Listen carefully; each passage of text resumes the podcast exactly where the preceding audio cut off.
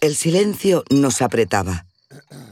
Habíamos terminado de cenar y ya no teníamos más temas de conversación. O en realidad, se nos habían acabado los temas banales. Mi hermana Cecilia nos había pedido hablar de un asunto importante, así que la invitamos a cenar. Pero el asunto no aparecía. Para romper el hielo, mi marido sirvió más jerez de nuestra casa.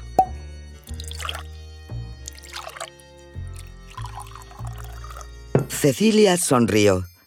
Tomó un sorbo como para darse aliento y lo soltó. Nos pidió un préstamo.